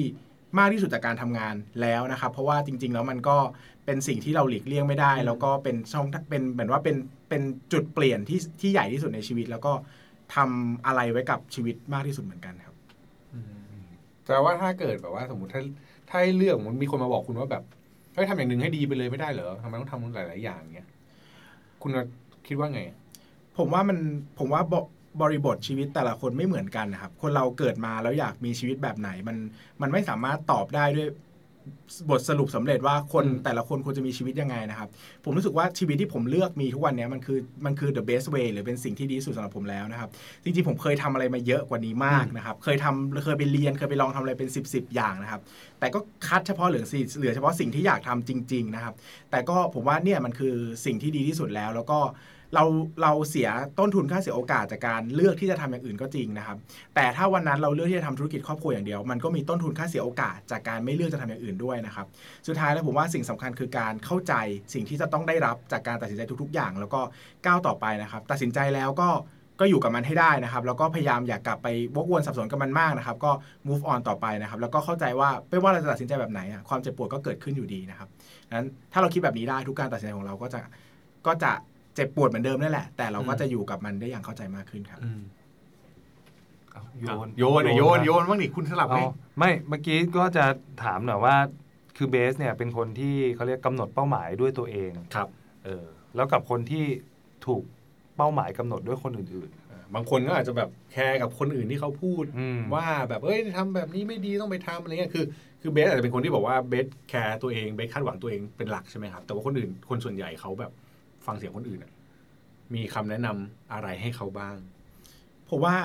เริ่มต้นแรกสุดเออกลับมาอยู่กับตัวเองก่อนนะครับ กลับมาอยู่กับตัวเองแล้วก็ถามจริง ๆ ว่าตัวเองต้องการอะไรนะครับ ผมว่าเริ่มต้นไม่ต้องเป็นสิ่งที่ใหญ่โต เช่นหลายคนบอกโห ผมเป็นนักเขียนใช่ไหมต้องผมต้องมีงานใหญ่โตต้องทำอะไรสำเร็จ ผมว่าไม่ต้องอะทำอะไรง่ายๆสักอย่างหนึ่งที่เราชอบจริง ๆอะอืมเช่นแบบเราบอกว่าเราอยากเป็นนักเขียนสมมติเป็นแบบผมนะไม่ก็ไม่ต้องทำอะไรใหญ่โตก็ลองเขียนบทความให้ได้สักหน้าหนึ่งแล้วเอาไปลงในช่องปล่อยฟรีเลยมากมาย ให้คนได้อ่าน ให้ให้เราได้รู้สึกว่าเวลาคนมาเม้นต์คนมาคุยกับเรามันรู้สึกยังไง หรือว่าเปิดเพจเล่าเรื่องของเราก็ได้สมมุตินะครับ เราจะค้นพบจริงๆแล้วว่าเฮ้ยความความสุขที่มาจากการคาดหวังของตัวเองอะมันก็มีความสุขเหมือนกันนะ เราไม่ได้จำเป็นจะต้องเอาชีวิตตัวเองไปผูกติดกับความคาดหวังของคนอื่น แล้วยิ่งเราทำแบบนี้ซ้ำๆซ้ำๆซ้ำๆสุดท้ายแล้วเราจะเข้าใจว่าสุดท้ายแล้วมันมันคือตัวเราเองจริงๆนะครับการปฏิเสธคนอื่นไปเรื่อยๆไปว่าเอ้ยคุณอยากให้ผมทำแบบนี้ผมไม่ทำอะไรเงี้ยสุดท้ายแล้วเราก็จะรู้ว่าคนอื่นก็ไม่ได้สนใจแล้วเรามากขนาดนั้นหรอกเขาอาจจะด่าเราสักแป๊บหนึ่งเขาก็เดินขึ้นไปนอนเขาก็จะลืมเราไปนะครับสุดท้ายแล้วเราคือตัวที่อยู่กับตัวเราเอง ก่อนนอนทุกวันตื่นมาตอนเช้านะครับดังนั้นอยู่กับตัวเองให้ได้ แล้วก็อยู่ความคาดหวังตัวเองได้จริงๆนะผมว่าสุดท้ายแล้วมันจะชีวิตจะง่ายขึ้นจริง ๆ ครับ อืม ความสุขกับคำว่าความสำเร็จของของเบสอะเบสให้นิยามของมันว่าว่าอะไร ความสุขกับความสำเร็จผมว่า ผมว่าทั้งความสุขความสำเร็จนะ มันก็มีนิยามง่าย ๆ ว่าเราเราทำได้มากกว่าสิ่งที่เราต้องการแค่นั้นเองอืมเราจะมีความสุขไหมต้องถามว่าเอ้ยเราเราเราเราตั้งเป้าความสุข ตั้งเป้าชีวิตเราเป็นยังไง เช่นเราบอกว่า สมมุติว่าผมตั้งเป้าว่า ผมจะเขียนนิยายแล้วได้รางวัลซีไรท์อืมวันนี้ไม่ได้คือผมมีความทุกข์แต่ถ้าผมตั้งเป้าว่าผมเขียนนิยาย แล้วผมได้ตีพิมพ์ วันนี้ผมได้ตีพิมพ์แต่ผมไม่ได้ซีไรท์นะ แต่ผมมีความสุขแบบนี้เองดังนั้นเนี่ยผมว่าทุกสิ่งทุกอย่างในชีวิตทั้งความสุขความสำเร็จความพึงพอใจอะไรทุกอย่างมันก็ขึ้นอยู่กับการตั้งเป้าตั้งเป้าหมายของเรานั่นแหละนะครับ ไม่ได้บอกว่าให้ตั้งเป้าหมายง่าย ไม่ได้บอกให้ตั้งเป้าหมายน้อยอืมแต่ตั้งเป้าหมายที่เราอยู่กับมันได้จริงๆอะหมายถึงว่าถ้าเราทำมันไม่สำเร็จ เราจะคุยกับตัวเองยังไง ว่าเราจะปรับแผนยังไง หรือว่าเราจะมีวิธีการคิดยังไง ให้เราสามารถอยู่รอดกับมันได้นะครับ หลายเรื่องมันก็ต้องมีเป้าหมายที่อาจจะต้องใหญ่หน่อย แต่หลายเรื่อง ผมว่ามันไม่ต้องมีเป้าหมายที่ใหญ่ขนาดนั้นนะครับ เช่นเมื่อวานผมตื่นมานะครับ ผมตื่นมาแล้วก็ได้ฟังเพลงที่อยากฟังเนี่ยตอนเช้านั่งฟังเพลงไป แล้วก็อาบน้ำเนี่ยมันก็มีความสุขแล้วนะครับอืมเราก็ตั้งเป้าหมายอะไรเล็กๆน้อยๆกับชีวิตบ้างนะครับ สุดท้ายแล้วความสุขความสำเร็จก็แค่เราอยู่อยู่เหนือเกณฑ์มาตรฐานที่เราตั้งไว้ก็เท่านั้นเองครับ เพลงที่ลงทุนศาสตร์ที่เบสชอบฟังโอ้โหอยากอยากรู้ไง เดี๋ยวคุณเจอแบ็คพิงค์ขึ้นมาเพลงที่ลงทุนศาสตร์ชอบเพลงที่เบสชอบฟังเออเรียกว่าเบสเพลงที่ดีกว่าชอบฟังเบสชอบฟังอะไรเอ่อเพลงที่ชอบฟังที่สุดนะครับ เพลงที่ชอบที่สุดคือเพลง One Moment in Time ครับ อืม ครับก็ก็รู้จัเป็กนไหม feeling รู้จักไหมรู้จักแต่วันไนโอลี่ ทำไมทำไมถึงชอบก็เป็นเพลงชอบที่ ที่ความหมาย เออเหมือนว่าแบบเราก็ทุ่มเททุกอย่างเพื่อจะมี One Moment in Time อะมันมีแบบอืมห่วงเวลาหนึ่งในชีวิตที่เราจะได้ประสบความสำเร็จแบบที่เราอยากเป็นจริงๆนะครับอืมไปดู MV ได้นะครับจะเป็นรูปนักกีฬาโอลิมปิกวิ่งอืมอะไรเงี้ยแล้วก็อืมคนที่จะวิ่งแบบได้ทำอะไรอย่างที่ตัวเองต้องการนะครับ อืผมว่ามันมันเป็นแรง drive ชีวิตที่ดีที่เรารู้สึกว่าเฮ้ยเราทุ่มเททุกอย่าง เพื่อเพื่อวันที่เป็นวันของเราจริงๆเลยครับ อืมสุดยอด สุดยอดสุดยอดเลย เพลงใช่ไหม ถูกต้องครับความความหมายอะไรเงี้ยเออใช่เอใช่อเออเออครับผม มีอะไรที่เราอยากให้เบสแนะนำอีก โอ้โห มีอะไรอยากให้แนะนำอีกเหรอ คือจริง ๆ อะ ส่วนตัวอยากรู้กิจวัตรของเบสอ่าหนึ่งวันของเบสอะเบสจัดการอะไรตัวเองมั่งในขณะคือเขามีที่ห้ามค่าหมวกนะเขามีเขาพูดว่าเขามีห้าหมวกเออลงชีวิตส่วนตัวอ่าลงชีด้วยส่ตัวนะเออห้าหมวกอะ กิจวัตรประจำวันทำอะไรบ้าง ผมรู้อย่างหนึ่งเออทำอะไรตีสามบางทีไม่ได้นอนนะ เฮ้ยอ่าผมเขาเห็นทำอะไรอะโพสเฟซบุ๊กอ๋อตีสามแล้วยังไม่นอนเลยแสดงว่าคุณก็ยังไม่ได้นอนเปล่าผมตื่นมาดูอ๋อก็อะเล่าเล่าให้ฟังหน่อยอยาอักนหนึ่งรู้อาทิตย์เนี่ยครับศุกร์เสาร์อาทิตย์นี่เป็นวันหยุด ไม่อันนี้คือทำงาน เซตว่าสุกร์เสาร์อาทิตย์ไม่เคยใช่ทำงานไม่ทำงานเลยคอนเทนต์ที่ลงเพจลงอะไรพวกนี้ก็คือเตต้อรียงมไว้หมดเคลียร์แล้วให้เสร็จตั้งแต่พฤหัสคือนั้นโอเค ศุกร์เสาร์อาทิตย์ไม่ทำงานเลย ก็จะใช้ชีวิตส่วนตัวอย่างเดียวนะครับ ก็จันทร์ถึงพฤหัสนะครับ ก็ตื่น7จ็ดโมงครึ่งนะครับทำงานชั้นล่างของบ้านนะครับ ตื่นก็อาบน้ำแต่งตัวลงมาทำงาน8ปดโมงก็ทำงานเกี่ยวกับบริษัทวันสักครึ่งชั่วโมงเคลียร์งานรูทีนหรือว่าดูอะไรใหม่ ๆ ให้เสร็จแล้วก็8ปดโมงครึ่งถึงสิบโมงครึ่งเนี่ยก็จะทำงานอย่างอื่น เช่น เป็นดูหุ้นบ้างทำเพจบ้างหรือว่าทำนิยายบ้างนะครับ แล้วก็สิบโมงครึ่ง ถึงบ่ายสองก็จะพักกลางวันนะครับ ก็ออกไปกินข้าวแล้วกลับมานอนกินข้าวสักสิบโมงครึ่งถึงบ่ายโมงแล้วก็นอนสักชั่วโมงหนึ่งอะไรประมาณเนี้ยครับทุกวันต้องนอนไม่งั้นไม่ชอบหงุดหงิดนะครับอืมตื่นมาบ่ายสองถึงห้าโมงเย็นก็ทำงานต่ออีกสามชั่วโมง แล้วก็ห้าโมงเย็นก็ปิดคอมแล้วออกไปใช้ชีวิต ก็แล้วแต่ว่าวันนั้นจะมีนัดอะไรใช่มีแต่ทำก็อะไรจริงๆแล้วทำงานอาทิตย์ละยี่สิบสี่ชั่วโมงเอ้ยเออทำงานอาทิตย์ละยี่สิบสี่ชั่วโมงเองวันละหกชั่วโมงจันทร์ถึงพฤหัสเท่านั้นเอง คุณน่ะคุณน่ะทำงานกี่ชั่วโมงอมสิริ มีกี่ชั่วโมงก็ทำเท่านั้นแหละฮะนี่อิจฉาอิจฉาเนี่ยมีน้องไม่วัไม่นแต่นะคือเขาเขามีเขามีหมวกเยอะนะเออแต่หมวกจริง ๆ ที่เขาใช้เยอะสุดคือหมวก หมวดหมวดที่เป็นชีวิตส่วนตัวนะเออเออเอออืมเพราะที่เหลือมันคือเวลางานของคนปกตินะ ไม่แต่แต่พูดแปดโมงเออถึงห้าโมงเย็นไม่เกิน แต่ฟังแบบมีเขาเรียกว่าศัพท์เขาเรียกว่า time boxing เหรออืมีเป็นการจัดแบบจัดแบบนี้ไว้ไหมเป็น time boxing ไหมแบบว่าต้องเซตแบบนี้ทุกวันจันทร์ถึงพฤหัสเป็นแบบนี้ ก็ใช่ครับเวลาก็จะ standard ประมาณนี้เพราะว่าเราจะได้รู้ว่าเราทำอะไรทันไม่ทันแต่เหมือนว่าในแต่ละวันเราก็จะแยกย่อยลงไปอีกว่าโอเควันนี้ 8โมงครึ่งถึง9โมงครึ่งต้องเคลียร์คอนเทนต์เพจ9โมงครึ่งถึง 10โมงครึ่งจะทำนิยายอืม10โมงครึ่งถึง10โมงครึ่งจะดู จะดูหุ้นอะไรเงี้ยเราก็จะคือทุกวันก่อนนอนในก่อนนอนเราต้องรู้ว่าพรุ่งนี้เราต้องต้องทำอะไรบ้างมี mission อะไรที่เราต้องทำให้สำเร็จ เราก็จะต้องรู้แล้วพรุ่งนี้วันนี้ตื่นมาแล้วเราต้องทำอะไรต่อไป ดังนั้นเนี่ยตื่นมาตอนเช้าถ้าถามว่าวันนี้ เช่นสี่ทุ่มยี่ห้าทำอะไรอยู่เนี่ยก็จะพอจะตอบคร่าวๆได้แหละเพราะว่าชีวิตก็จะแบบเป็น block block block ไปตลอดว่าเฮ้ยเราอยากทำอะไรให้มันสักเซสได้ในแต่ละวันอะไรอย่างเงี้ยครับอืมข นลุกเลยกู นี่คือคนที่มีแผนมีวินัยอืมแล้วก็เขาเรียกว่าอะไรนะทำตามแผนที่ตัวเองวางไว้มันก็ไม่ได้เป็นถึงวินัยขนาดนั้นนะเพราะว่าสมมติมันไม่ได้ขึ้นมามันมันมันเออแหลมไหมเช่นเมื่อกี้บอกว่าแปดโมงอ่าแปดโมงถึงเก้าโมงครึ่งเขียนมุกทำเพจนี่นะแล้วเก้าโมงครึ่งเนี่ยสมมติเพจยังไม่เสร็จทำไงก็ปรับแผนครับ ก็คือทำต่อไหมหรือก็อาจจะต้องทำต่อแล้วก็ไปลดเราต้องถามตัวเองก่อนว่ามันจำเป็นต้องทำไหมเช่นอย่างเพจต้องลงทุกวันเนี่ยมันก็ต้องทำแต่อย่างนิยายสมมติว่าเราแต่งวันนี้ไม่ทัน แต่เรามีตอนสำรองแล้วจะลงหรือว่าวันนี้มันไม่ใช่คิวต้องลงนิยายออนไลน์แล้วก็เลื่อนไปลงพรุ่งนี้เราก็เลื่อนไปทำพรุ่งนี้ก็ได้อะไรอย่างเงี้ยครับแปลว่าทุกอย่างคุณ plan ไว้ล่วงหน้าด้วยส่วนหนึ่งมีมีสล็อตบางอย่างที่ plan ไว้ล่วงหน้าถ้าเป็นคอนเทนต์หรือเป็นนิยายเป็นอะไรพวกนี้ที่ต้องทำคือมี plan ไว้ล่วงหน้าใช่ครับเพราะว่าการ plan ทุกอย่างไว้จะทำให้เราไม่ต้องตัดสินใจทุกวันส มมติถ้าเราจะต้องรู้ว่าเพจวันนี้ต้องลงคอนเทนต์แบบนี้แบบนี้แบบนี้วันจันทร์ลงแนวนี้อังคารลงแนวนี้คือทุกอย่างคิดไว้หมดแล้วอะเราเปิดหน้าจอมาแล้วเราก็ทำอย่างเดียว เราไม่ได้เราเราจะไม่ต้องเสียเวลาคิด ซึ่งอันนี้มันเป็นเรื่องใหญ่ของคนทำงานหลาย ๆ คนที่ไม่มีแผนเพราะมันต้องเสียเวลาคิดเยอะเหมือนกูโดนด่าเลยฮะเหมือนกูโดนด่าเลยอะไรพูดมาถึงตรงนี้กูรู้สึกเหมือนกูโดนด่าเลยคุณเพิ่งรู้สึกเหรออ่านี่โดนชาโดนชาหน้าชาไปหมดแล้วเนี่ยเออเอออย่างทำคอนเทนต์เพจเนี่ยเราก็ต้องรู้ว่าจันทร์ถึงอาทิตย์คนแต่ละวันอยู่ในฟีลลิ่งไหนคนจะเล่าเรื่องอะไร แล้วก็แจกแบบ เจาะลงย่อยแยกไปอีกว่าอ๋อวันนี้สมมติจะเล่าเรื่องแรงบันดาลใจstructure ในการเล่าควรจะเป็นยังไงย่อหน้าแรกพูดถึงอะไรย่อหน้าสองย่อหน้าสามย่อหน้าสี่ย่อหน้าวกนี้คือมันเป็นร่างเป็น draft หรืออยู่ในหัวอยู่ในหัวครับแต่คือมันทำมาแบบ4 5 ปีแล้วอะทุกอย่างมันก็อัตโนมัติดังนั้นเวลาเราเปิดหนึ่งคือ topic เราต้องคิดไว้แล้วระหว่างไว้นานแล้ว2 structure ก็มีแล้ว ที่เหลือก็ fill ข้อมูลมาใส่อย่างเดียว มันก็จะเร็วมาก 15 นาที 20 นาทีก็ต้องเสร็จแล้วอะไรเงี้ยครับเพราะมันไม่เสียเวลาคิด ถ้าใครฟังถึงตรงนี้แล้วรู้สึกเริ่มเศร้าว่าเราไม่มีความสามารถเนี่ย ผมขอนิดนึงแล้วกันเออขอคำปลอบใจให้เขาหน่อยเออคือไอ้สองคนนี้นั่งหน้าหงอยแล้วไอ้สองคนสัมภาษณ์เออนั่งหน้าหงอยแล้วไม่ไอเจ้าของรายการก็นั่งหงอยเหมือนกันนั่งหงอนะยเจ้าของรายการนั่งพื้นเลย เจ้าของเจ้าเจ้าของพอดแคสต์นั่งพื้นเลยนั่งพื้นเลยเอออะเออโปรดิวเซอร์ก็ก็เครียดแล้วแหใช่ละใช่ใช่ไม่แต่มันมันมันผมว่าทุกคนมันมีมันมีแมนนวลชีวิตไม่เหมือนกันไงอ่าๆๆคือผมมาเป็นเป็น planner เป็น pattern finder เป็น achiever อย่างเงี้ย learner คือผมชอบทำอะไรที่ มีขั้นตอนขั้นเล็กๆก็ทำความสำเร็จ ซึมซาบความสุขแล้วก็ทำต่อไปเรื่อยๆอย่างเงี้ยแล้วก็ชอบเรียนรู้ชอบทำอะไรที่มันเป็นแบบแผนดังนั้นวิธีเนี้ยมันจะดีกับชีวิตผมอืมแต่ถ้าชีวิตคนอื่นเป็น ideator เป็นคนชอบคิดชอบแบบชอบฟุ้งอย่างเงี้ยครับดังนั้นถ้ามาทำแบบผมเขาก็จะฟุ้งไม่ได้เพราะว่าทุกอย่างจะต้อง stuck แบบแบบสติ๊กลี่อืมไว้ด้วย plan ดังนั้น แต่ละคนมันมี manual ชีวิตไม่เหมือนกันอืมหลายคนบอกโหทำไมอ่านหนังสือเยอะจังผมว่าเอ้ยแต่ nature ผมเป็นเล a ร์เนอร์นะเลยเลยเลยผมเป็น input ผมชอบอ่านชอบเก็บสะสมข้อมูลเยอะๆ แต่บางคนเป็น relator ชอบคุยศึกษาหาข้อมูล เรียนรู้ชีวิตจากการพูดคุยก็ได้เหมือนกันแปลว่า จริง ๆ แล้วมันมันมันไม่มันอย่าเอาจุดแข็งของเราไปเทียบกับจุดแข็งของใครเพราะมันเทียบกันไม่ได้ครับ เพราะว่าทุกคนก็มีทุกคนมีจุดแข็งของตัวเองหมดนี่คือคำปลอบใจครับนี่คือคำปลอบใจว่าถ้าใครฟังก็รู้สึกว่าแบบเฮ้ยมันแย่เราไม่ได้แย่ แต่ว่าวิธีการเรียนรู้หรือวิธีการใช้ชีวิตแต่ละคนไม่เหมือนกันใช่อ่าโอเค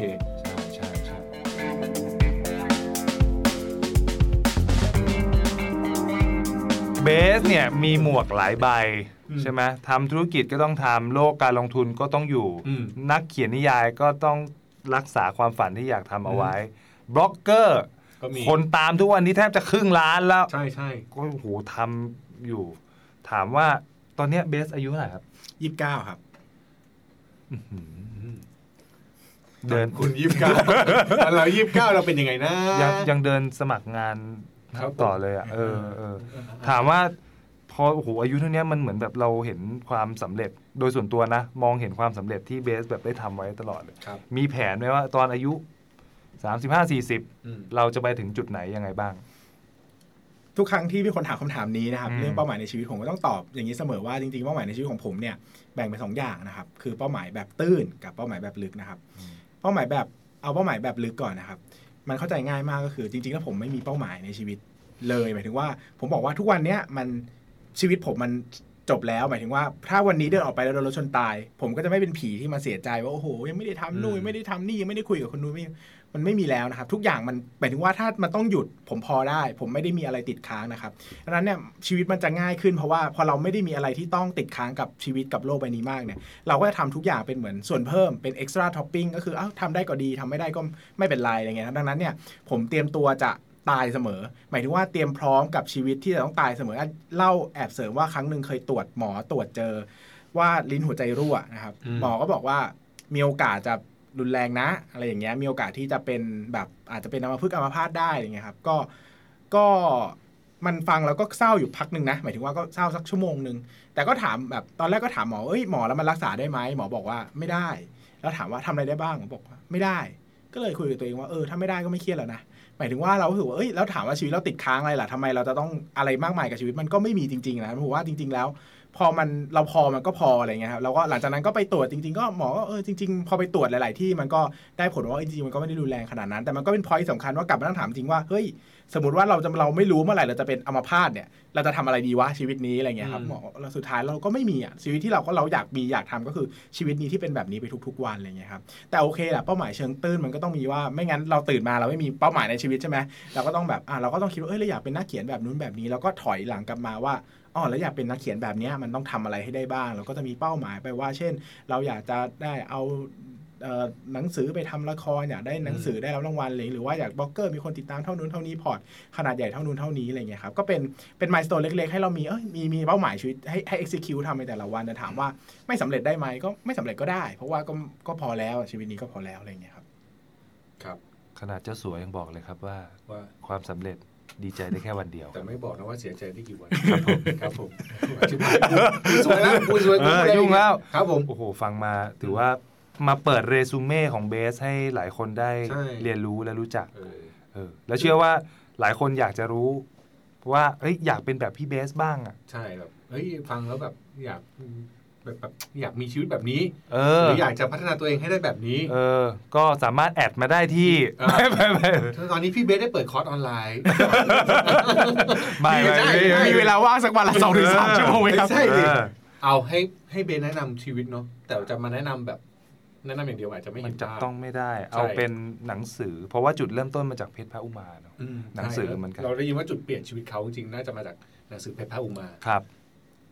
ถ้าเขาแนะนำหนังสือเพื่อจะให้เปลี่ยนชีวิตใครสักคนที่กำลังมีปัญหา หรืออยากจะทำให้ชีวิตตัวเองดีขึ้นเนี่ยอืมอยากแนะนำหนังสืออะไรกี่เล่มครับ แบบไหนยังไงครับ ก็ขอแนะนำทั้งหมด 3 เล่มแล้วกันนะครับครับ ซึ่งมันเป็นหนังสือที่สำหรับผมแล้วก็จริง ๆ ใครก็อ่านได้ แต่ถ้ามีปัญหากับความคาดหวังในชีวิตนะครับ มีปัญหากับมุมมองต่อโลกใบนี้ผมว่า3เล่มนี้เหมาะมากนะครับ เล่มแรกคือเซเปียนนะครับ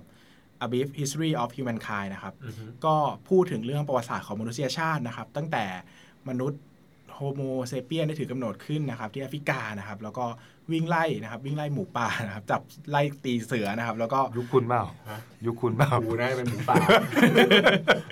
ก็ครับจริงๆแล้วเนี่ยเมื่อ 70,000 ปีที่แล้วมันเกิดปรากฏการณ์หนึ่งขึ้นในโลกนะครับ ชื่อว่าเอ่อ cognitive revolution นะครับ หรือการปฏิวัติด้านการตื่นรู้นะครับ จริง ๆ แล้วทุกสิ่งทุกอย่างที่เกิดขึ้นบนโลกใบเนี้ยมันคือ imagine reality นะครับอืมคือความเป็นจริงที่เราจินตนาการขึ้นมาเอง ยกตัวอย่างเช่นง่าย ๆนะครับ เช่นอย่างแบบเอ่ออย่างเช่นเรื่องของ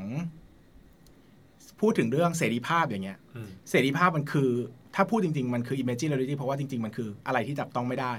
ถ้าจะพูดถึง objective reality คือสิ่งสิ่งที่จับต้องได้เช่นแก้วน้ำโต๊ะอืมอย่างเงี้ยซึ่งสัตว์โดยทั่วไปเนี่ยเขาจะไม่รู้จัก imagine reality เพราะเขาไม่มีความสามารถในการจินตนาการได้เหมือนเรา ซึ่งไอ้ความสามารถของเราแบบนี้แหละที่มันสุดโต่งเกินไป มันไปสร้างความคาดหวังหลายๆอย่างให้ในชีวิต เพราะเรากลับไปคิดว่าเราเป็นมนุษย์คนหนึ่งที่ต้องฟูลฟิลอะไรมากมายนะครับเราลองย้อนกลับมาคิดถึงตัวเองว่าเฮ้ยจริงๆ เราเป็นแค่ลิงตัวหนึ่งอืมในโลกใบนี้ในจักรวาลนี้นะครับ แล้วก็มีชีวิตเพื่อที่จะ กินอยู่สืบพันธุ์แล้วก็ตายไปอย่างมีความสุขเท่านั้นเองนะครับเราอาจจะมองภาพชีวิตได้ง่ายขึ้น แล้วก็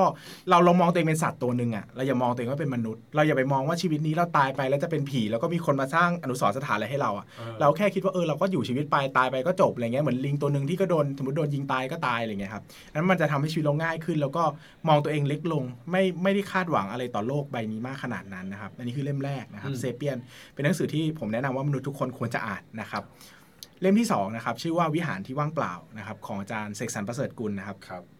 อาจารย์เสกสรรประเสริฐกุลเนี่ยเป็นนักเป็นนักเคลื่อนไหวทางการเมืองนะครับอืมในยุคนู้นนะครับในยุคเอ่อสงครามเย็นนะครับ แต่ตอนนี้ไม่ได้เคลื่อนไหวแล้วนะครับอืมก็อาจารย์เนี่ยเป็นเป็นนักศึกษาที่หนีเข้าป่านะครับช่วงที่คอมมิวนิสต์จีนกำลังแผ่อำนาจเข้ามาในไทยนะครับ อาจารย์เนี่ยพูดถึงหลายเรื่องมากในการค้นพบที่อยู่ในระหว่างการ เสาะแสวงหาชีวิตนะครับ มันเป็นเสาะแสวงหาชีวิตจริงๆ เพราะว่านักศึกษายุคนั้นคือเข้าป่ามีชีวิตอยู่ในป่า เพื่อที่จะหาคำตอบว่าชีวิตเราอยู่ไปเพื่ออะไรนะครับหนังสือหลายๆเล่มของอาจารย์เนี่ยจะเป็นหนังสือที่เล่าประสบการณ์ตอนอยู่ในป่าบ้าง ตอนต่อสู้เพื่อเพื่อการเมืองบ้างอะไรต่างๆนะครับแต่จะมีหนังสือเล่มหนึ่งที่ผมว่าเป็น The Masterpiece นะคือแนะนะนำให้อ่านก็คือชื่อหนังสือว่าวิหารที่ว่างเปล่านะครับ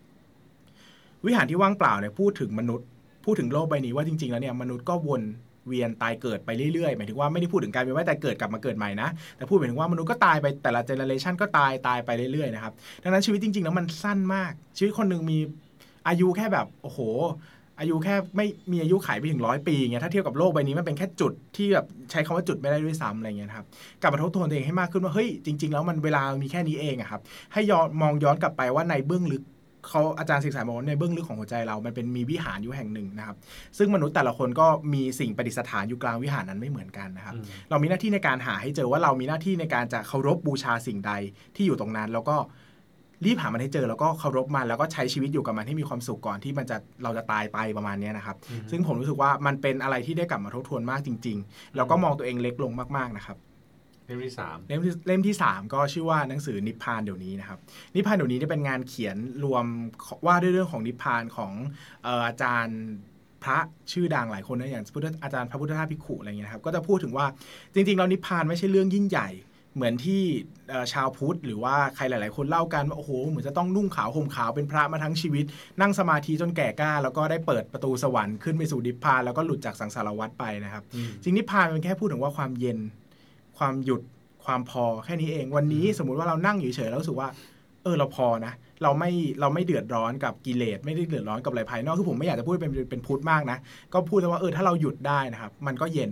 แต่อาจจะเป็นความเย็นที่เกิดขึ้นแค่วินาทีเดียวเสี้ยววินาทีเดียวก็ได้นะครับ สุดท้ายแล้วเนี่ยเราทำยังไงให้มันยาวนานขึ้นนะครับ ผมไม่ได้บอกให้ทุกคนต้องไปวิปัสสนาต้องไปกรรมฐานผมบอกเฮ้ยจริง ๆ แล้วเนี่ยมันมีหลายวิธีที่ทำได้คือเราสร้างความสร้างเทรชโชในชีวิตใหม่นะครับแล้วก็มองภาพ ทำความเข้าใจกับชีวิตใหม่ว่าเฮ้ยจริงๆชีวิตเราต้องการอะไร แล้วก็ปรับเทรชโชให้น้อยลง พอเราปรับเทรชโชให้น้อยลง เราจะมีความสุขได้ง่ายขึ้นนะครับ เป็นสามเล่มที่ผมว่า แนะนำให้คนอ่านอ่านจริง ๆ นะครับเซเปียนวิหารที่ว่างเปล่า แล้วก็นิพพานเดี๋ยวนี้ครับอะเมื่อกี้ทบทวนนะครับ เล่มแรก คุณเซเปียนเป็นลิง แต่คุณอ่านว่าซาเปียน เป็นภาษาจีนไปเลยนะกูอ๋อเอออ่าใช่ไหมครับเล่มที่สองวิหารที่ว่างเปล่า เล่มที่สามนิพพานเดี๋ยวนี้อ่านั่นคือลิงที่เดินเข้าไปในวิหารครับ แล้วนิพพานเดี๋ยวนี้ใช่เนี่ยเอาเอาเขาเอาให้เขาเสียเขาเขามาอย่างดีเลย แต่ว่าเรากำลังเห็นประเด็นหนึ่งนะนี่อันนี้ที่ฟังแล้วเราเห็นประเด็นหนึ่งคือเบสกำลังบอกว่าเราต้องอยู่กับตัวเอง อืมคือหมายว่าอยู่กับตัวเองในแง่ของว่ามองตัวเองว่าต้องการอะไรจริงอืมๆแล้วก็ใช้ชีวิตแบบนั้นไปอืมไม่ว่าอะไรจะเกิดขึ้นยังไงขอให้มันสบายใจก็พอ หมายว่าสบายใจคำว่าสบายใจคือเย็นคืออยู่กับมันแล้วเรียนรู้มันได้ แล้วจบอืม ไม่ใช่มาแบบโอ้ยต้องอย่างนั้นอย่างนี้ครับอันนี้คือสิ่งที่เขาที่เรารู้สึกว่าเขาสื่อมานะ แต่ว่าสิ่งที่เรารู้อยากรู้เพิ่มอีกนิดนึงอืมนั่นคือ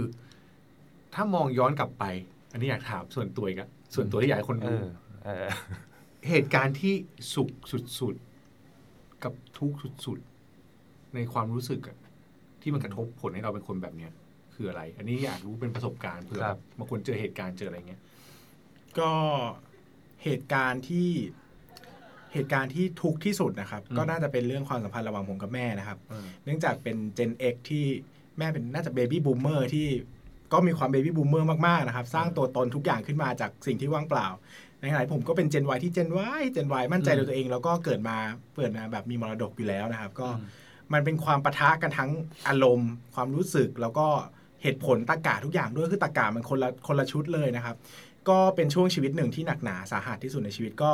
มีมีความไม่ไม่ลงรอยกับแม่นะครับ แต่มันไม่ได้เป็นความไม่ลงรอยแบบโอ้โหไม่ด่าทออะไรขนาดนั้นนะเป็นความไม่ลงรอยแบบเราคุยกันไม่เข้าใจนะครับ ซึ่งผมว่าเป็นจุดที่ดำดิ่งที่สุดในชีวิตนะครับ เพราะว่ามันเป็นจุดที่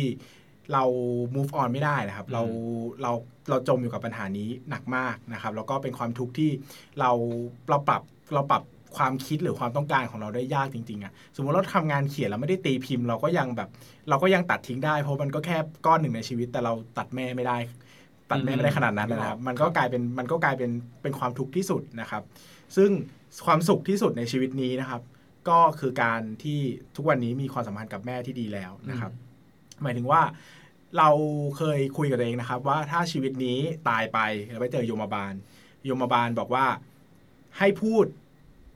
ให้พูดผลงานในชีวิตมาข้อหนึ่งนะครับว่าโอ้โหชีวิตเนี้ยทำอะไรทำอะไรมาอย่างหนึ่งในชีวิตแล้วทำแล้วสักเซสที่สุด ผมจะบอกว่า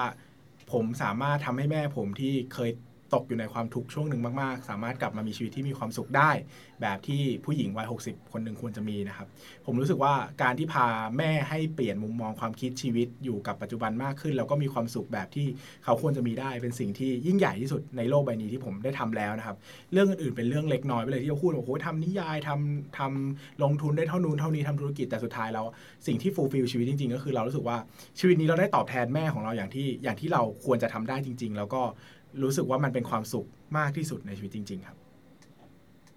ครับผมครับแหมพอมันดู emotional มากเลยรายการนี้มันต้องแบบ emotional ขนาดที่ว่ามันไม่อยู่ที่โน่นแต่มันก็มันก็ได้ไงคิดแล้วรู้สึกว่ามันมันจริงมันต้องฟังเรื่องพวกนี้บ้างเพราะว่าแต่ละคนมันอาจจะต้องเราว่าประสบการณ์คนอื่นมันสำคัญอะอืมในการที่จะทำให้คนแต่ละคนมันมันคิดอะไรบางเรื่องได้บางคนอาจจะแบบมีปัญหากับแม่อยู่ฟังเรื่องนี้อาจจะรู้สึกว่ามีอะไรบางอย่างที่เขาอาจต้องแก้ไขแทนที่ จะจะปล่อยให้ปัญหามันเลยไปก็ได้นะไม่รู้เหมือนกันใช่เออผมว่าแล้วแต่ครอบครัวใช่แต่ทุกอย่างมันแล้วแต่แล้วแต่แล้วแต่ครอบครัวแล้วแต่แล้วแต่มุมมองแต่ละคนแหละแต่ว่าอืมเราเชื่อว่าประสบการณ์พวกเนี้ย